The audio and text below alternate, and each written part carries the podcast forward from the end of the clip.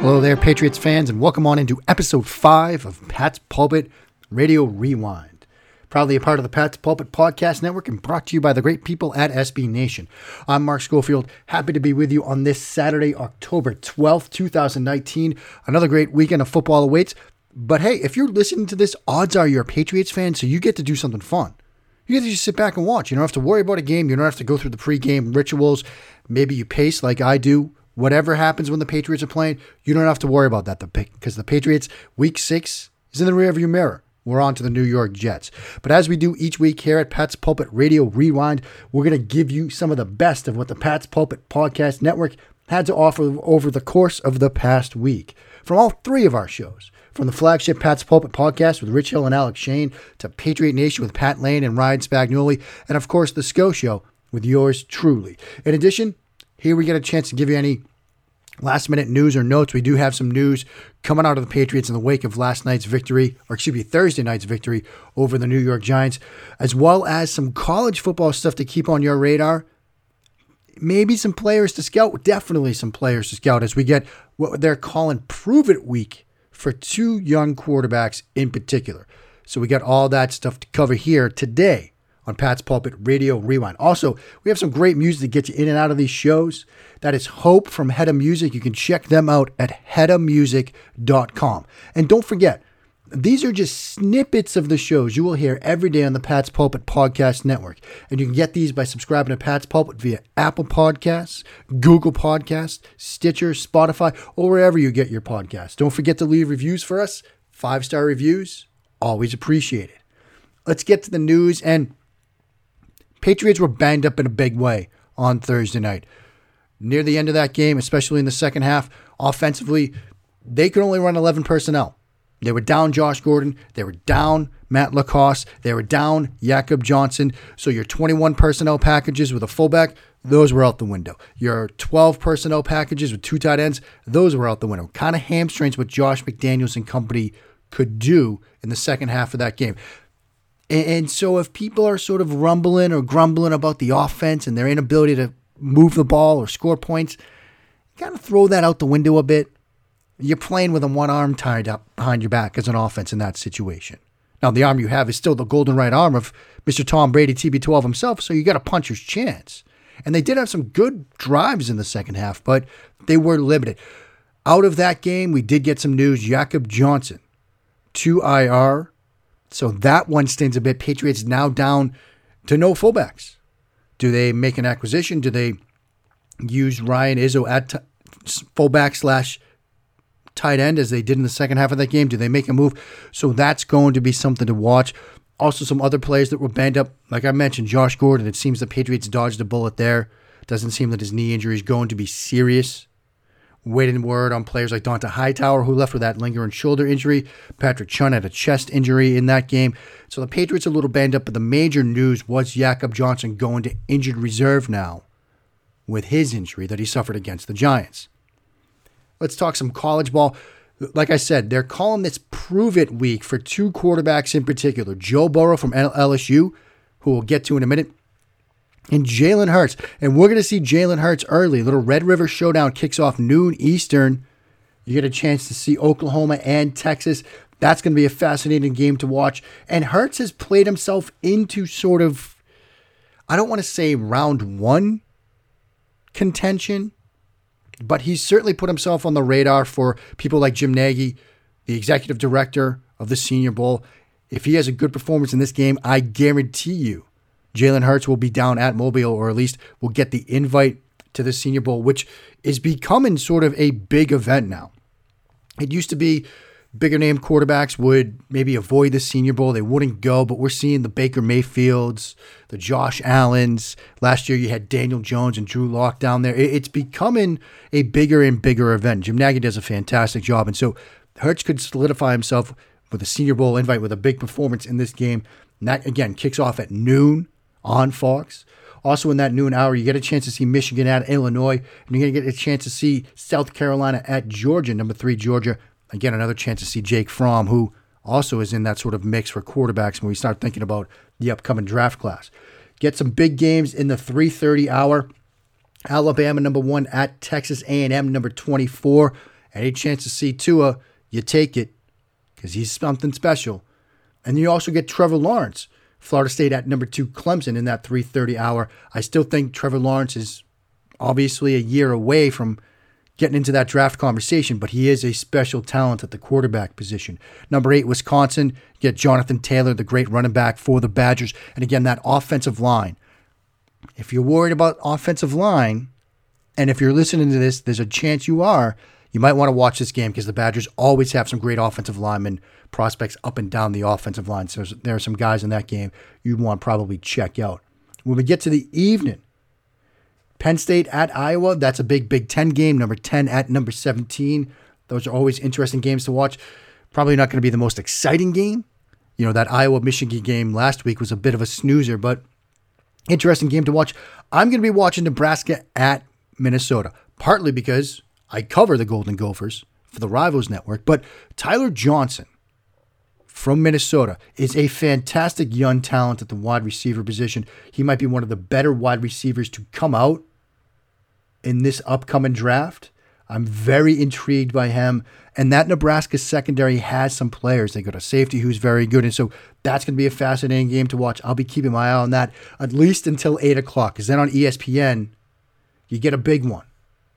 Florida, number 7, at number 5, LSU. Again, Joe Burrow has played fantastic to this point. Went down to Texas on a big national stage, beat the Longhorns in a huge game. Now he gets a chance to do it at home against Florida, number 5, number 7, massive stage. If Burrow, just like we were talking about with Hurts, if he comes out and has a huge game, I don't think he just solidifies a Senior Bowl invite because I think he's already locked that down. I think we're talking about Joe Burrow as definitive first-round quarterback, which seems a little odd to say given how people were thinking about Joe Burrow just a couple of weeks ago, but that is how fast fortunes change when you start thinking about the draft, because once these guys start playing games, things happen in a hurry. He's getting some serious first-round consideration. I've seen tons of mocks with him in the first round, talking to a lot of people in and around the league.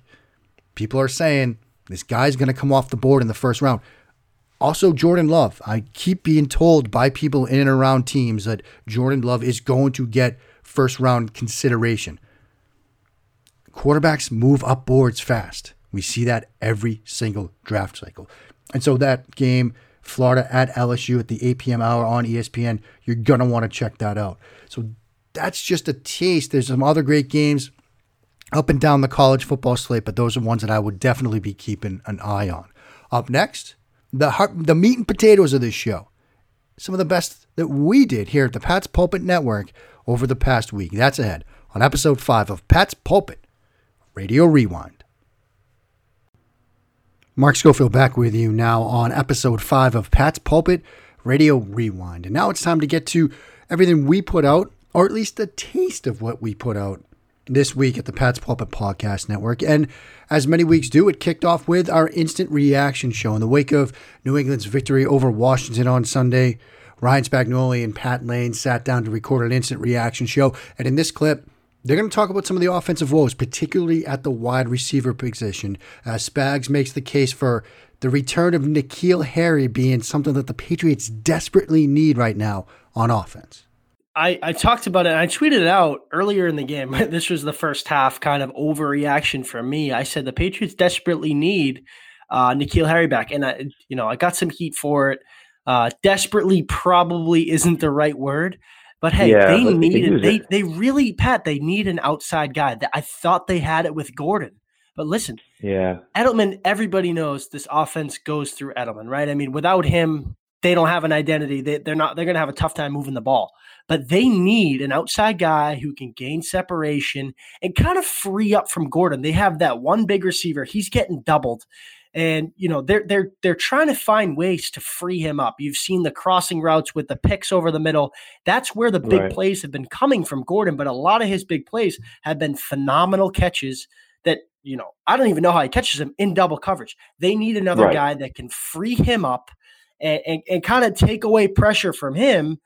Because, this little short game, dump off, check down to James White or a little slant to Edelman, it works, right? But you're not going to play the Redskins, the Bills, the Jets every single week, right? I mean, right. They just, I think, you know, when you bring Harry back, you know, obviously hasn't had much work with Tom Brady, and you know, I'm totally speculating if they bring him back. I'm totally assuming just because he is a first-round pick and it's a receiver that's thin, let alone, I mean, Dorsett missed today with the hamstring. You know, Gordon's right. been banged up with the knee. And Edelman, obviously, you saw him clutching his chest a little bit today. They need a receiver, Pat. They really do. You know, and it's crazy because everyone was obviously all up in arms when Antonio Brown was here. But guess what? He's gone. And he really put them over the top, right? Because he was able to spread the field kind of in a way that Gronk did, by the way he could do. He could do so much. Freed up Edelman, it freed up Gordon. They don't have that right now. They need that. They need an outside guy like Harry, a big body, gain separation. Also on Sunday, you get to hear from me on episode 24 of the SCO Show, and this installment was a glorious victory installment. In the clip you're going to hear, I break down one of the New England Patriots' offensive drives that stood out to me in their win down in Washington. I mean, here's what they did on that drive. 1st and 10, they had that little flex out, come back in, Sony Michel for +2 on the inside. 2nd and 8, Brady under center, Michel for +3. Now here's 3rd and 5, and I wrote down before this ball was snapped, you can't go 3 and out here. Brady gets flushed to his right. Fantastic throw and the swing wheel route adjustment to James White out of the backfield. Great catch, great yardage after the catch. Ensuing play, 1st and 10. They start with that. Johnson flexed out, comes back in. Run, Sony Michel on the inside. Johnson with a fantastic block. Gain of 5 right there. Next play, they start with that wide flex with Johnson. He comes back in. He has a great block on the inside. Get a 1st down run there. Next play, 1st and 10. 12 personnel, 2 tight ends in the group. Brandon Bolden on the inside. Joe Thuney with a fantastic pull to the right. Gain of 4. 2nd and 6. Bolden with a touchdown. He keeps going upfield. He starts on a swing route. Keeps getting vertical. Brady gets flushed. Fantastic throw on the move. Under pressure, Tom Brady to Brandon Bolden for the touchdown. That drive is when I felt better about this offense. Then, because it was a condensed week, we get 2 shows for you out on Tuesday. First up was episode 161 of our flagship show, the Pat's Pulpit Podcast. In this clip, Rich and Alex talk about the historical numbers we are seeing from this defense and whether this might be the best Patriots defense we've seen in recent history. So, I mean, I think that you can't take away the fact that they are a great team. I mean, you look at Football Outsiders, they have this statistic called value over average. And so they look at every single play that every single team does, and they compare the outcome of that play to what the league average is if they were also in that situation. And so they also adjust for opponents. So if you allow 2 yards to the Patriots, it's a little bit better than of a defensive job than if you give up 2 yards to, like, you know, the Washington team, you know? And so they have accounted for every single play this year. They've accounted for the terrible opponents that the Patriots have. And New England still has the number 1 defense dating back to 1986. And so, yeah, technically the Bears team, pretty good defense from the year before. The data just doesn't go back that far. But in all of the history of Football Outsiders, so that's over 30 years, the Patriots have the best defense. It doesn't matter that they're playing Colt McCoy or Josh Rosen or Luke Falk or Ben Roethlisberger. They are all terrible teams.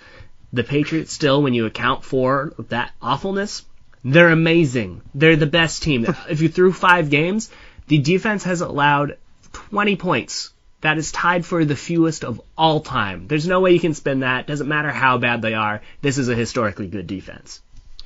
Now, I'm guessing, Rich, in allowing those 20 points, that also counts a pick six and a muffed punt, correct? It's removing for that. It's accounting for that. Removing that. Okay. All right. That's good. Because, yeah, that's so remarkable through five games, 20 points.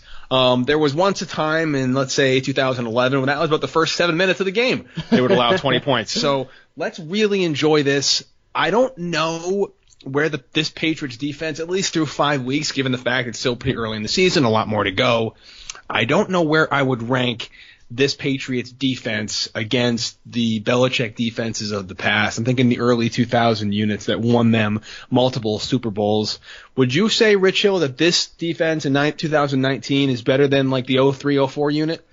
As you said, there's a whole lot of football left, but at this point, I mean, if they're able to keep up this pace, without question, I would take this defense over those defenses, in particular because of how much harder it is to play defense now than it was at that time. You know, the 03-04 Patriots defense, yeah, sure, they changed some of the rules. The Ty Law rule kind of got implemented around that time, but this defense has the deck stacked against them completely. If they're able to handle their middle part of their schedule, you know, after the bye, when they have to play Carson Wentz, they have to play Dak Prescott, and then Deshaun Watson, and then Patrick Mahomes, that is a very, very strong 4 games in a row. And you can even throw Lamar Jackson in right before the bye week, Baker Mayfield before that. If they can go past that point and like still keep up, not even at this historic level, but still play very strong defense, I would say that I would take this defense over any other Patriots defense. Also on Tuesday, we had episode 25 of the SCO Show, and during the quality time segment, I was joined by our own Taylor Kiles, also from Pat's Pulpit. And in this clip, we talk about Josh Gordon, the stiff arm of doom, leveling up, and him blocking off the wing. Let me ask you this. I'm a big video game guy. I play tons of games, Skyrim, Witcher 3, all that sort of stuff. And there's always sometimes when you create characters, you can add traits or you can level up traits and things like that. Is Josh Gordon's stiff arm now the most leveled up trait amongst the Patriots wide receivers? I mean, it's hard to argue with that, man. That was devastating. I think it was Quentin Dunbar who did that too. And the thing that's unfair is Josh Gordon has crazy long arms. So what makes it so hard is you saw Dunbar try to tackle him, and before he could even make contact, Gordon was already in his face mask. So, I mean, it's a pretty devastating move. I hope he breaks it out a little bit more. I mean, he does it plenty, but I want to see it at least twice a week. It's selfish, but, man, that was a fun one to watch. Yeah, it's becoming so much fun to watch. You sort of Josh Gordon 2.0 from the Flash Gordon days where he just beat you with speed to now he's more of a power guy. I wanted to ask you this. When I was rewatching the game, I saw in one of Brady's sacks, they had Gordon in the wing, and he chipped a defensive end and released the flat. Did you see that? If so, what did you think of that? If not, if you're just hearing about this, what does that say to you about Josh Gordon? Yeah, they've actually been using Gordon on the wing a few times. They did it a couple weeks ago. I remember against the Jets, they used him a lot, kind of having him motion in and cracking guys in the running game. And I think that speaks to, I think Evan Lazar from CLNS pointed it out that, you know, with a big body like that, you can kind of use him as a pseudo H-back in a way where he can kind of get involved in the blocking game because he's just so big. He's almost 6'4", 220 pounds. He's a massive guy, easily the biggest that the Patriots have on the active roster at the wide receiver position. So I think that's a role that we're going to see him sprinkled in every week a little bit because with that size, I mean, you want to make sure that you can maximize everyone's skill set, and that's definitely one that he brings to the table. He's not a true H-back or tight end, fullback kind of blocking position, so you know you may not see as many devastating hits or as many quite as effective blocks as you might see from someone who's typically in that position, but just with his size alone, he really can create some problems and help out in the blocking game. Then on a special Wednesday installment of the SCO Show, I sat down with Pat Traina from Locked On Giants as well as Maven/Sports Illustrated, where she covers the Giants. We had a fantastic conversation, and here are her expectations for what we were going to see on Thursday night. Fantastic stuff, Pat. We'll get you out of here on this one. I'm not asking for a prediction or a score or anything like that, but just your general expectations for Thursday night. I'm not optimistic for a Giant win. I'm just hoping at this point they can at least be somewhat competitive. You know, there are just too many injuries on the Giants, and I know you don't like to, you know, people don't like to hear that as an excuse. I'm not trying to make an excuse. I'm just trying to be realistic here. I think even the Giants, had they been at full strength, would have had an uphill battle against this Patriots team, which is playing so well. But the injuries, that's a concern, and I'm just, you know, I just want to see them be competitive. You know, if they give up 300 yards and allow the Patriots to score 28 points and we have like a 28-17 loss or something like that, I would take that. I just don't want to see them totally play a lopsided game. And you know, I want competitiveness, and that's what I'm hoping for. Always fun to get a chance to sit down and talk with Pat. Now, on Thursday, we had two different shows coming your way. First up was episode 162. Of the Pat's Pulpit podcast. And in this segment, Rich and Alex set the stage for what we were going to see on Thursday night. anything is possible, Rich Hill, which is what kind of scares me, because anything is possible has been kind of the mantra of the New York Giants every time they play the Patriots. Records don't seem to matter with this team, no matter how good the Patriots are or how bad the Giants are.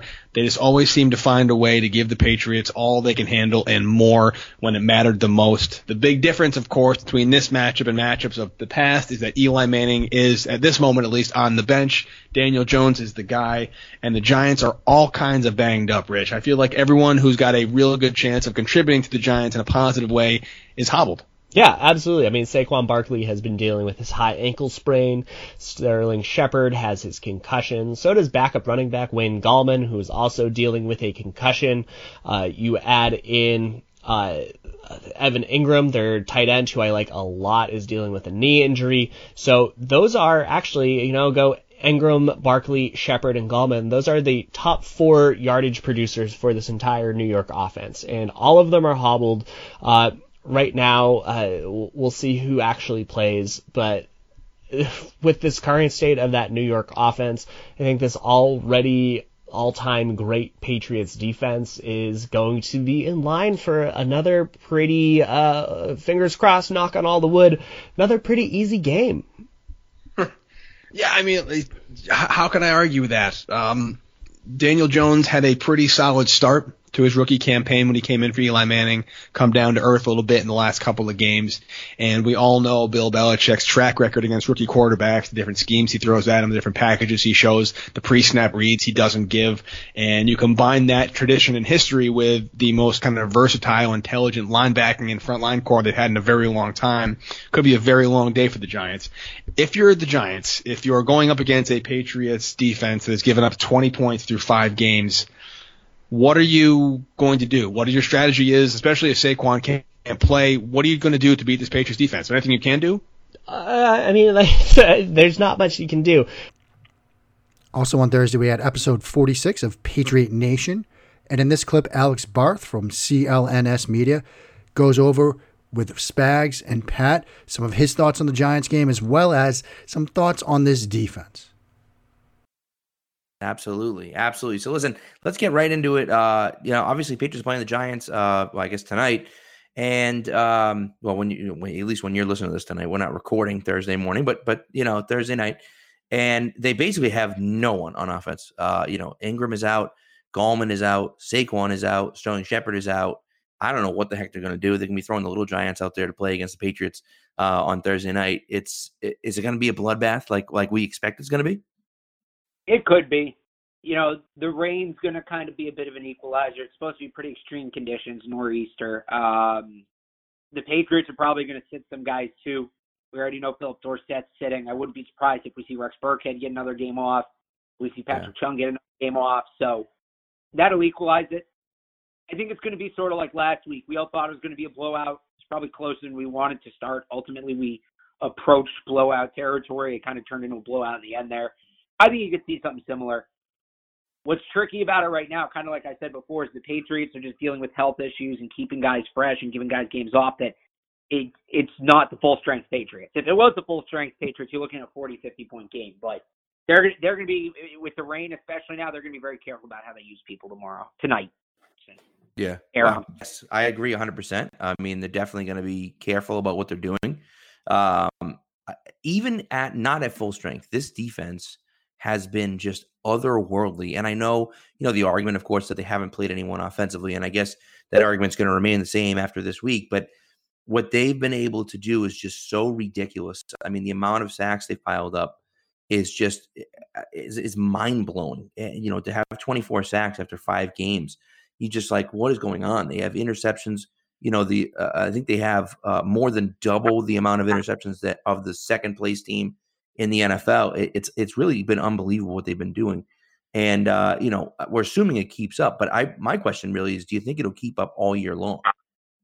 I mean, not like this. You mentioned the strength of the opponents. That doesn't help. But they're going to be an elite defense all year. They're going to be, if not the top unit in the league, a top 3 unit in the league. They're the best secondary in the NFL. And I don't really think it's close. They might have the best linebacker group in the NFL. When you really get into the depth of it, too. It's not just that's the thing about this defense. It's not just that they're top heavy, and this is where it really hinges on things continuing. a lot of times you get units like this, you say, oh, they could be so good, and then one or two guys get hurt and it all falls apart. They have so much depth on that defensive side of the ball. It's not just the top-end talent.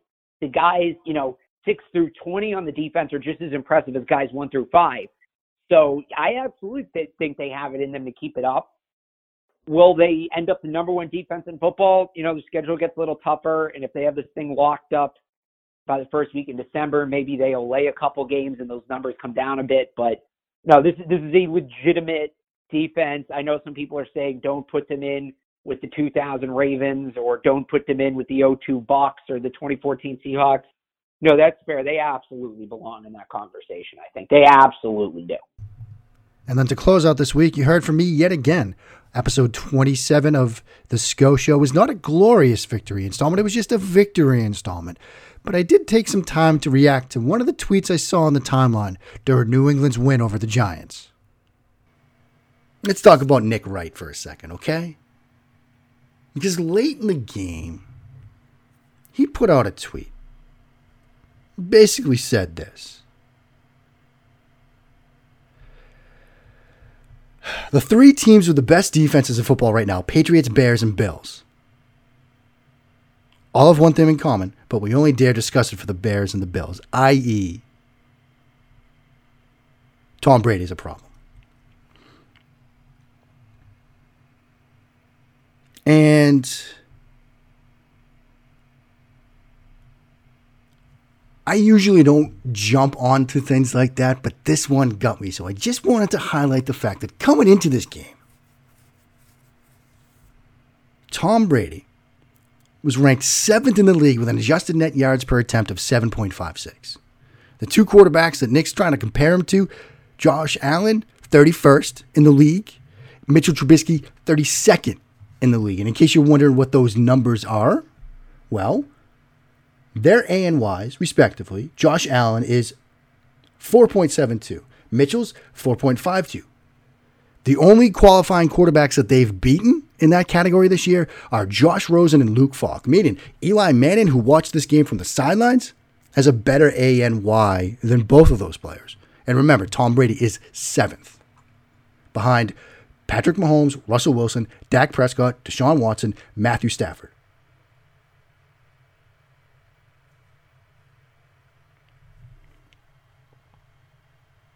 I mean, okay.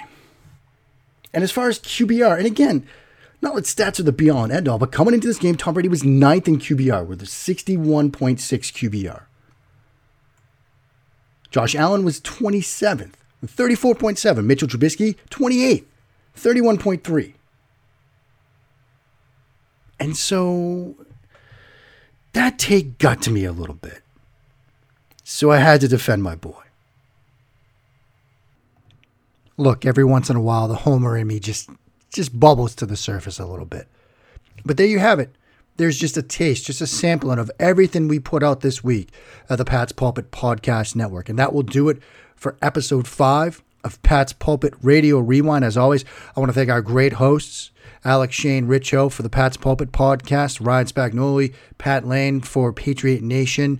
And I guess I'll thank myself. But more than all, I want to thank you, the gentle listeners of the Pat's Pulpit Podcast Network, for tuning in each and every single day.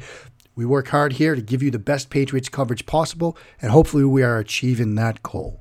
Just remember, friends, from the Patriots players to the coach and staff, and yes, the hosts of the Pat's Pulpit Podcast Network, there are no days off.